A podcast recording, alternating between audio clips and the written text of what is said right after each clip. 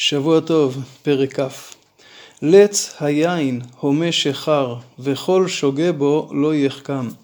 אם בליצנות סיימנו את פרק י"ט, הרי הפרק פותח באמירה כי היין והשחר מביאים לליצנות, ומי ששוגה בו מגיע לליצנות, וזה מונע ממנו גם את קניין החוכמה. נהם ככפיר אימת מלך מתעברו חוטא נפשו. יש פחד מפני מי שמעורר את אימת המלך זה מפחיד כמו שאגת אריה. איך זה קשור לפסוק הקודם? חז"ל אמרו ששיכור לא יכול להתפלל, אתה צריך לעמוד לפני השם באימה וביראה, וכך בכל רגע ורגע צריך מודעות לזה שריבונו של עולם כאן, ומי ששוגה ביין ובשיכר לא יכול לחיות בתודעה כזאת.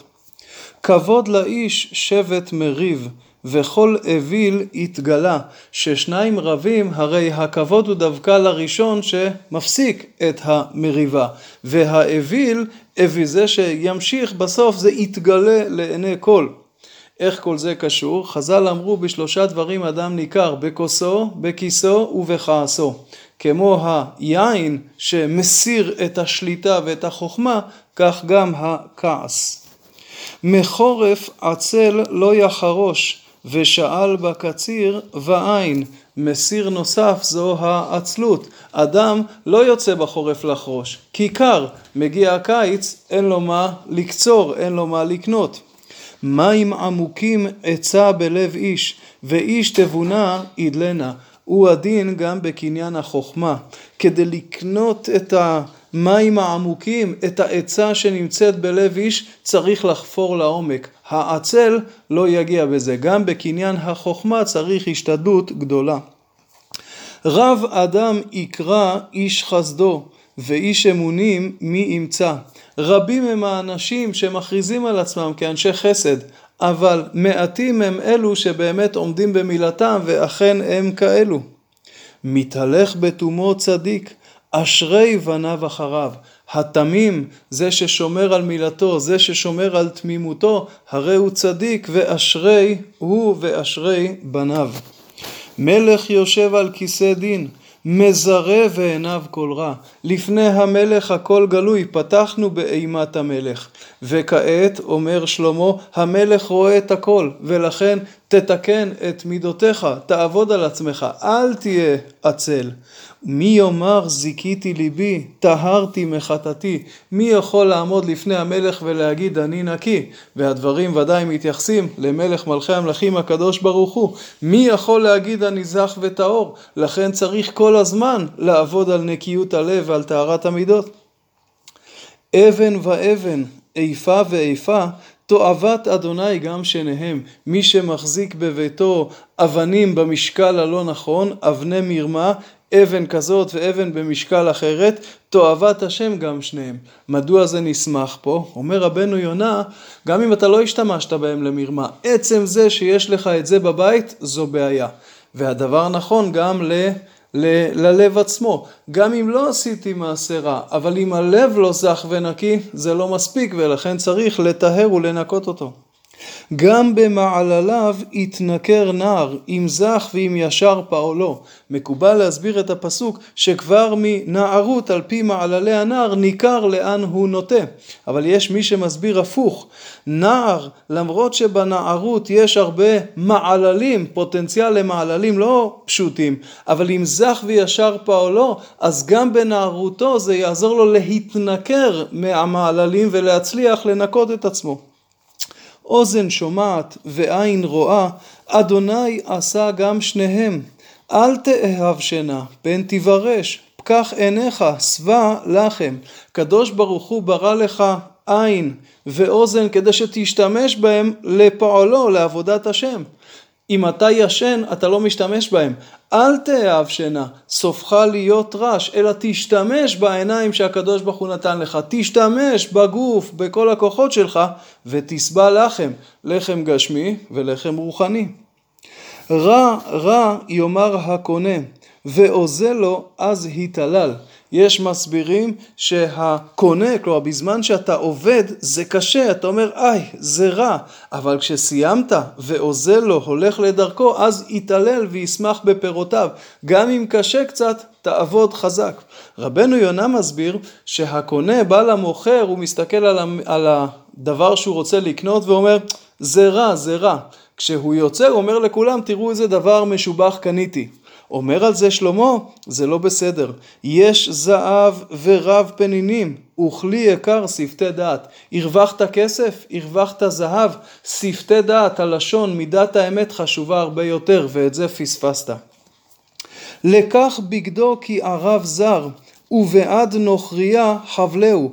מי שלוקח עורב לזר, עורב לנוכריה, סופו שיקחו את בגדו, שיחבלו אותו, ולא ראוי לחמול עליו. לקח בגדו. מדוע? כי הוא לא חשב רחוק, והוא הכניס את עצמו להרפתקאות שהוא לא ידע איך לצאת מהם.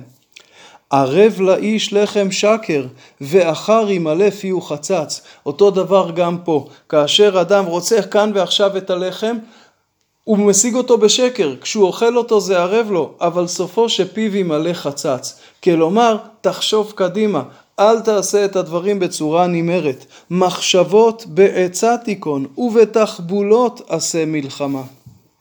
גולה סוד הולך רכיל, ולפותה שפתיו לא תתערב.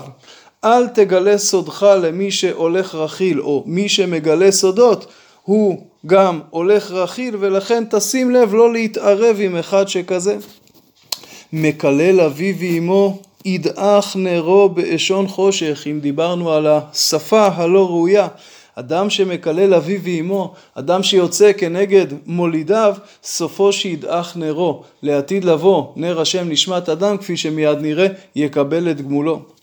נחלה מבוהלת בראשונה, ואחריתה לא תבורך. חוזרים לנושא שלנו, אם אדם מנסה לקנות נחלה בכל כוחו, מבוהלת בראשונה, כלומר עושה את זה במהרה בצורה שאיננה ראויה, בגזל, במרמה, בכוחניות, סופה שהיא לא תבורך. אל תאמר השלמה רע, קבל אדוני ויושע לך, אם פגעו בך, אל תחזיר רע. תתפלל לקדוש ברוך הוא, שהוא יושיע, אתה אל תנקום, בטח ובטח שאל תעשה, אל תאחז גם אתה בדרך שאינה ראויה.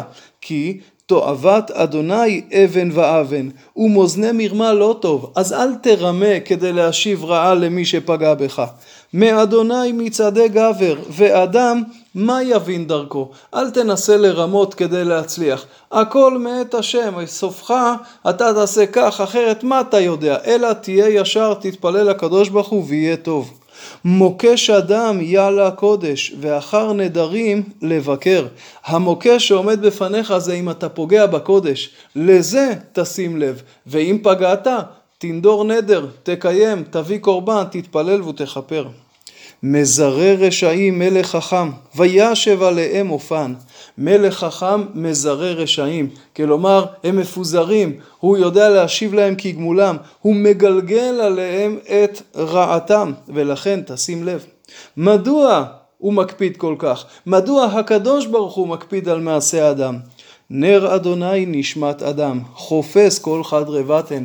לאדם יש תפקיד, משמעות, נשמת האדם היא נר השם. האדם מגלה את ריבונו של עולם בעולם, יש לו תפקיד, ולכן הקדוש ברוך הוא חופש כל חדרי בטן, רוצה לראות האם נשמת האדם ממלאה את תפקידה כמו שצריך. חסד ואמת יצרו מלך, וסעד בחסד כיסו. מלך שנוהג בחסד ובאמת, הרי שמלכותו חזקה ואיתנה. זו הנהגה ראויה, בטח לפני ריבונו של עולם. תפארת בחורים כוחם, והדר זקנים שיבה. חבורות פצע תמרוק ברע ומכות חדרי בטן. שני הפסוקים הללו הולכים ביחד. כשם שתפארת בחורים כוחם, בחורים צעירים כוחם הוא תפארתם, והזקנים שיבתם היא הדרם, כך לעיתים החבורות והפצע הם הממרקים מרע והם הדברים הנכונים והטובים. ולכן כאשר המלך מחליט לענוש, הרי זה דבר נכון וטוב. הפרק הזה עוסק בתיקון המידות. הוא החל במונעים, שתיית היין, העצלות, והדריך כיצד לעשות זאת, לזכך את הלב, להשתמש באיברים שהקדוש ברוך הוא נתן לנו לעבודת השם, לקנות עצה ותחבולה כדי להתמודד עם היצר ולהתבונן לטווח ארוך ולא להתפתות לפיתויים הקרובים. ולזכור תמיד שיש מלך שדן מידה כנגד מידה, שהכל פרוס לפניו, והוא מתבונן פנימה, חופש חדרי בטן. מדוע? כי נר השם נשמת אדם. כי לאדם יש תפקיד מאוד מאוד משמעותי, וחובתו בעולם היא למלא אותו. ואם הוא לא עושה את זה כמו שצריך, לפעמים הוא סופג מכה, אבל שיזכור שגם זה תמרוקים. גם זה בסופו של דבר יכול להיות לטובתו. שבוע טוב.